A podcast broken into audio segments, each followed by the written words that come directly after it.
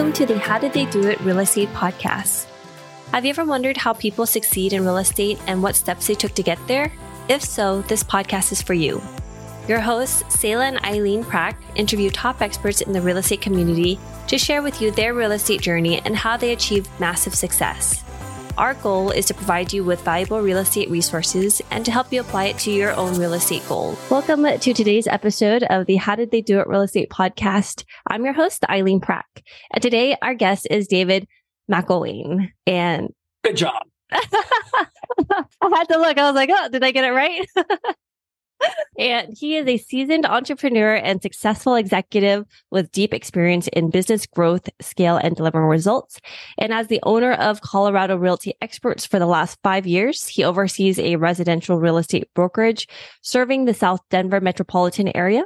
He's also founded Mac Assets in 2019, and its portfolio currently includes property in the Southeast and Mountain West. And at present, he is a general partner in a thousand doors. Thank you so much, David, for being here today and welcome to the show. Great to be here. Thank you for having me. So, David, can you start off by sharing a little bit more about your background and how you got started with real estate? Yeah, it's not an uncommon background, right? I was a corporate executive, I was in the sales profession in the advertising industry. And in the course of 24 months, I lost two jobs after having achieved quota in both jobs in reversing negative revenue cycles. In the first job, I'd been there 17 years. We went through a merger and I got laid off the day I hit quota for the upcoming quarter. And it had been like that ninth quarter in a row like that. I went through some challenges with the divorce, ended up in another job as a CRO for a tech company, reversed nine quarters of negative income growth, nine quarters of negative income, and got laid off a week later. And what I learned from all that was that corporate America does not have my back.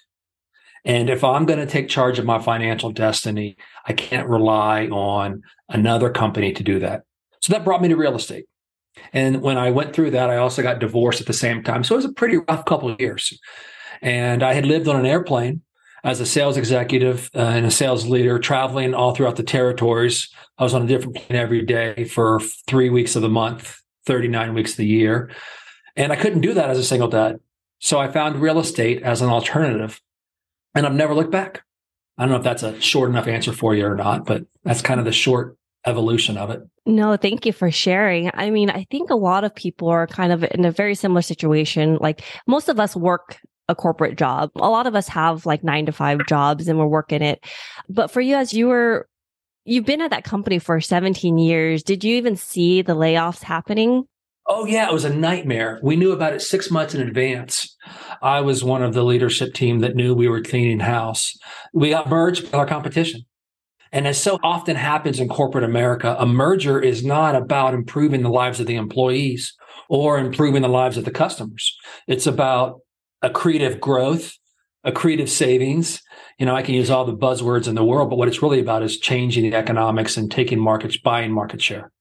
And so when that company bought our company, we were the two giants in the space.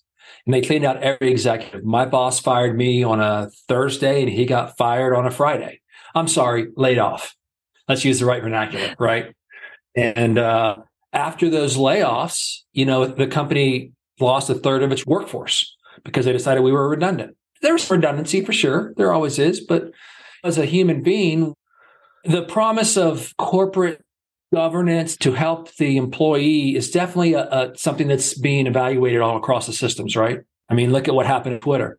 Twitter got went through a merger, and instantly Elon Musk cleans out 50% of the property for 50% of the employees. And then he puts out an ultimatum and another 50% resign. And this is not a discussion about Elon Musk and his management behaviors. It's really about corporate America doesn't have your best interests at heart. So I had to learn the hard way that my best interests at heart came from me working for McElwain Inc., which then became two other real estate companies. What did you do when you came across that realization and you decided that you were going to work for yourself? What did you do to set up and to start off to start building those first steps and getting started in real estate? Well, I went and got my real estate license because I was going to be a flipper and I had gone through a divorce. I'm really successful. And I had some savings and I had some net worth and I had some liquidity. And so I was going to just go flip. And what I came to realize was that the marketplace in Colorado at the time, Colorado's been growing in case no one, in case some of you've been living under a rock. Colorado's been growing at massive double digit rates. And in Denver, I moved here in 94 and we've had 50 to 70,000 positive migration every year since. So it's huge. And when I was becoming a flipper, I came to realize that the risk reward was not sufficient for a, what I viewed to be a good enough return on my capital.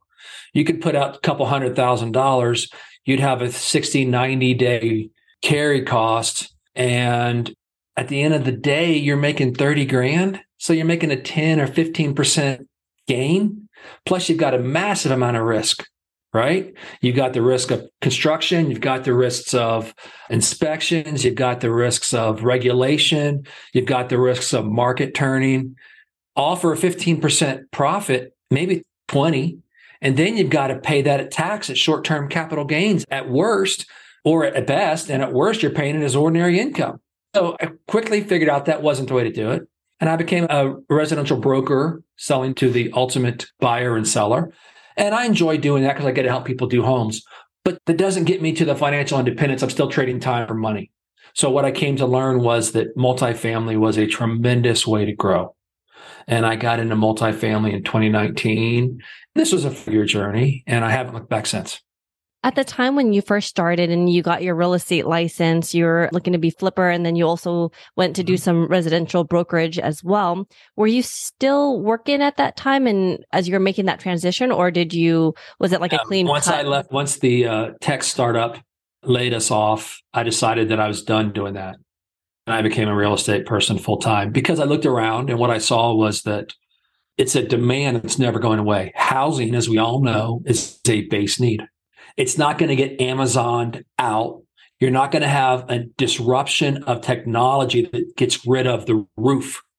Maybe there's something, but I can't see it. And I've only got another 50 years on this planet. So I don't think it's going to happen the next 50 years that no one has needs a roof. I could be wrong. And that's the bet I'm making is that people need housing for the rest of my life. What did you need also to start off? Because you had a successful career working the sales job, working in the corporate environment. And mm-hmm. when you transitioned to become your own boss and an entrepreneur, what were the skill sets? What were the things that you needed to set in place your foundation first as you were starting out? What a great question. You know, I think that that's an evolving answer because as I started out, the world is different today than it was eight years ago and my goals and my needs are very different, right? So when I started, my number one goal at the time was to be a dad. So I didn't work the way I did in corporate America. And I'm really glad about that. But now my kids are in college and I'm changing my business structure, right? Because I no longer need to be a day to day father since my kids are in different time zones. So what I have built is really an accountability structure. I brought in all the disciplines of corporate America about reporting, about monitoring the things that we want to see grow, the discipline of building in goals, accountability within the team on how to achieve those goals. I've used a lot of project software. I'm using Asana and I'm really happy with it now because it creates a big focus on what we're going to do for those periods of time. I brought in the sprint mentality from tech development world. In my last job, we did a lot of sprints and I saw a lot of real value in that. I brought in the forecasting and planning disciplines from sales leadership, the CRM stuff from being a salesperson. So I brought in those skill sets and brought them back to myself. I have an office. I don't work from home. I definitely need to leave the house. I kept on 25 years of habits. I get up at the same time. I exercise at the same time. I do all those things that I did in corporate America. But instead of feeling like I had to leave at 6:30 after the boss left, if I'm done at 4, I can decide I'm done at 4. I think that's a big change. We love hosting this show. When we started this podcast, we were doing all the editing and post-production ourselves. Now, we are very excited to have this particular company as a partner of the show to do all the post production for us because it gives us the freedom to focus on the two things we care about serving you, our listener, at a higher level and growing our own multifamily business. If you are like Selah and me, then you want to add value to others while scaling your business. A podcast is the best way to do both, and we invite you to contact Adam Adams. He can help you launch your podcast, market your show for more listeners, and take all the post production off your plate so you can focus on your business instead of in it. Listeners of this show can get a free consultation with Adam. To schedule your free consultation, find the link in the show notes. Right. Thank you for sharing all of that. And so when you found and discovered multifamily, what were the steps that you took to get started on that venture as you transitioned away from the flipping and the brokerage? Well, I still operate the brokerage and I have brokers that, that operate in that world. And I still think it's a really valuable business. So I'm not completely transitioned away from that, but it's definitely number two in my focus. Number one, what I did was I went to school figuratively.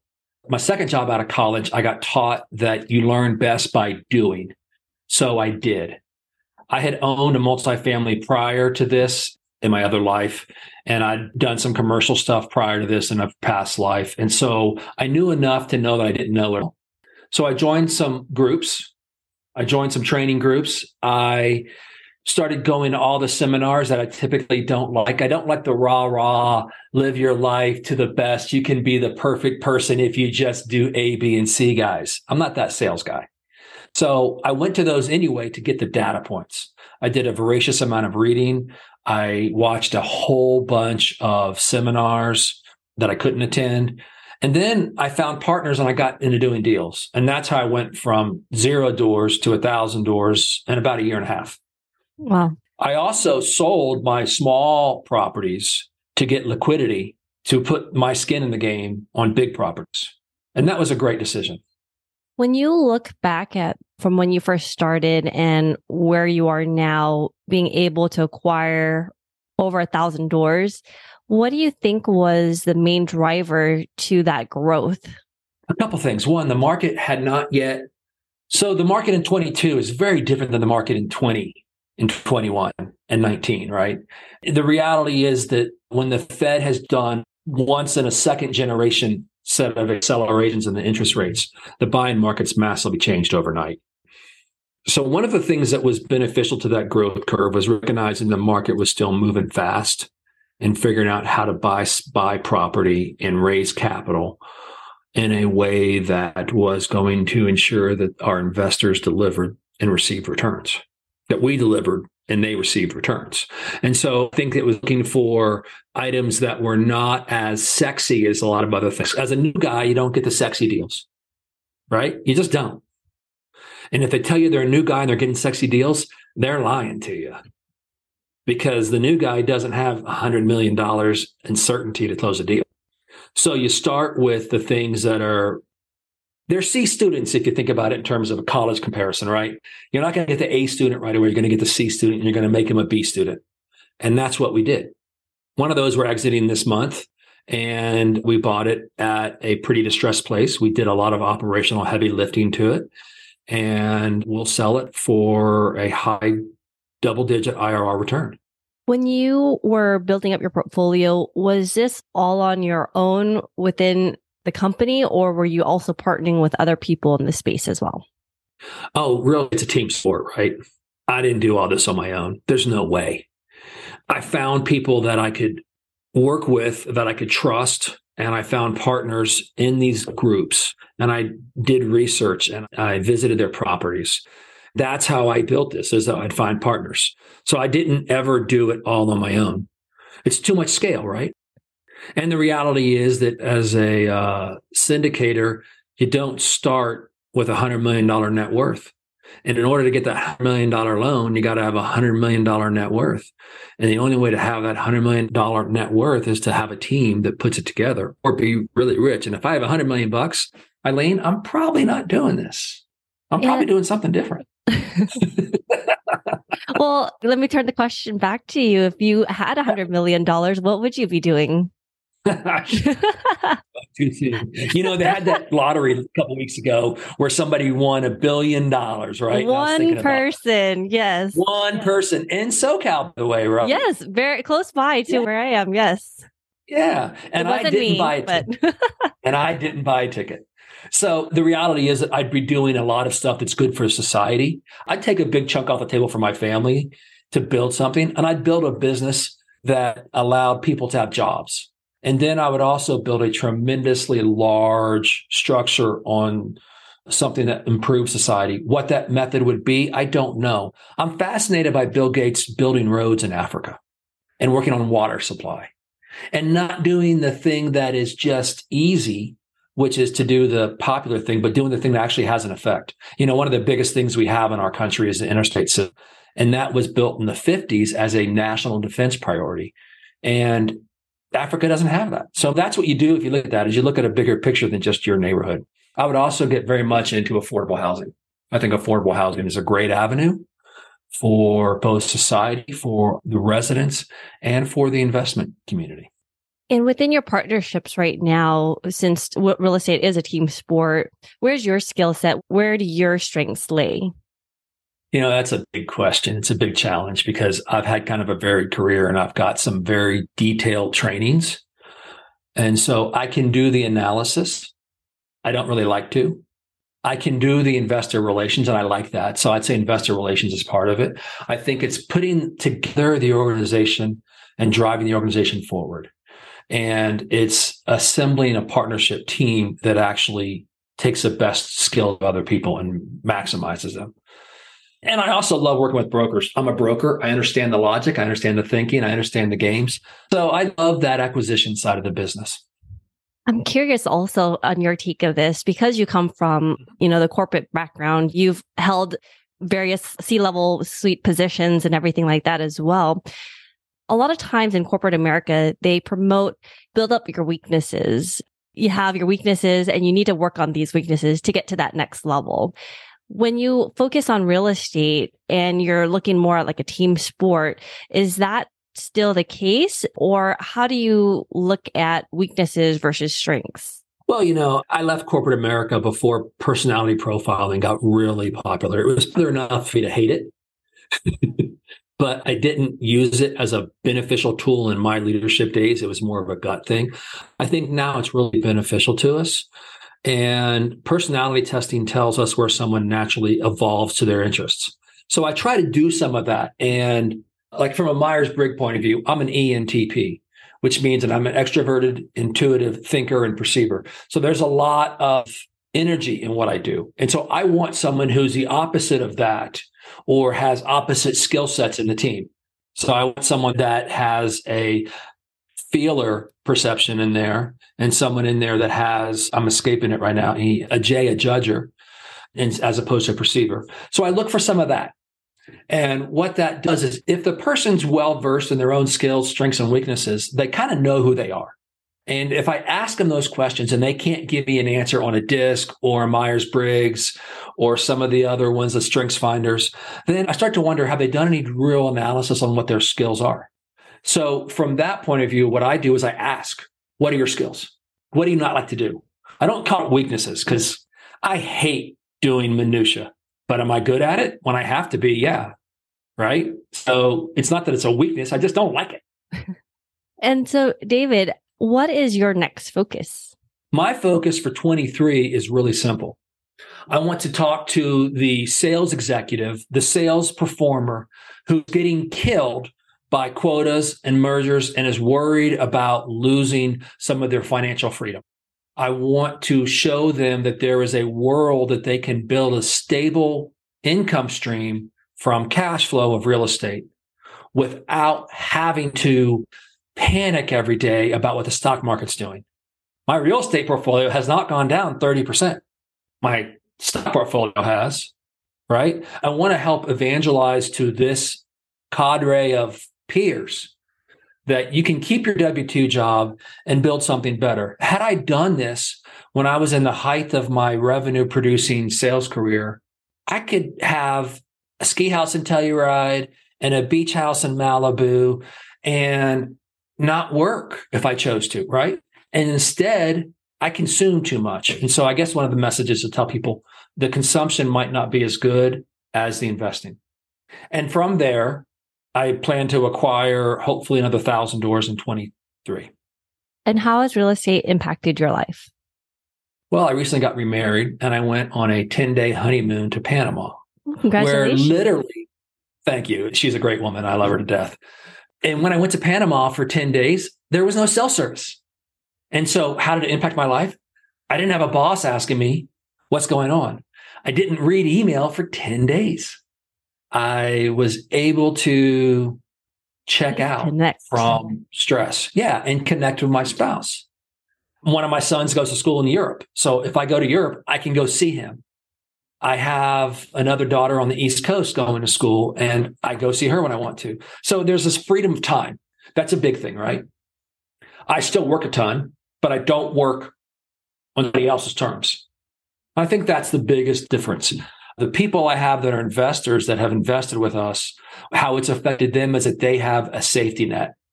And that safety net allows them confidence to make decisions for their family that is best for their family based on having a safety net as opposed to staying somewhere or not staying somewhere over fear. And what is the one thing that you know now about real estate that you wish you knew when you first started? That's a good question. I think the thing I did not understand when I very first began that I now know so well is the way that a commercial asset, multifamily, strip mall, retail, industrial is valued on a cap rate structure, which really is based on an equity multiple, just like any public stock on the NASDAQ or New York exchanges are.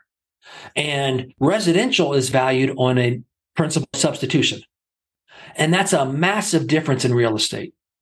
Commercial multifamily valued on exchange of trading multiples. Residential valued on the idea that I can buy any house and substitute A for B. And that's how it happens. So if I have a house on my neighbor on my street where there's a crack dealer, I lose 30% of my value. If I have that same property where there's a crack dealer in my multifamily, but I'm able to arrest it and fix the problem and I don't lose any revenue, it doesn't affect my value. That's a huge distinction that I never knew about in corporate America. And that changes the game entirely on how you approach it. It's a business just like Ford or Allstate or CBS. And what is the one thing that sets the successful people apart in real estate investing? I don't know that there's one thing, right? I will go with intelligence.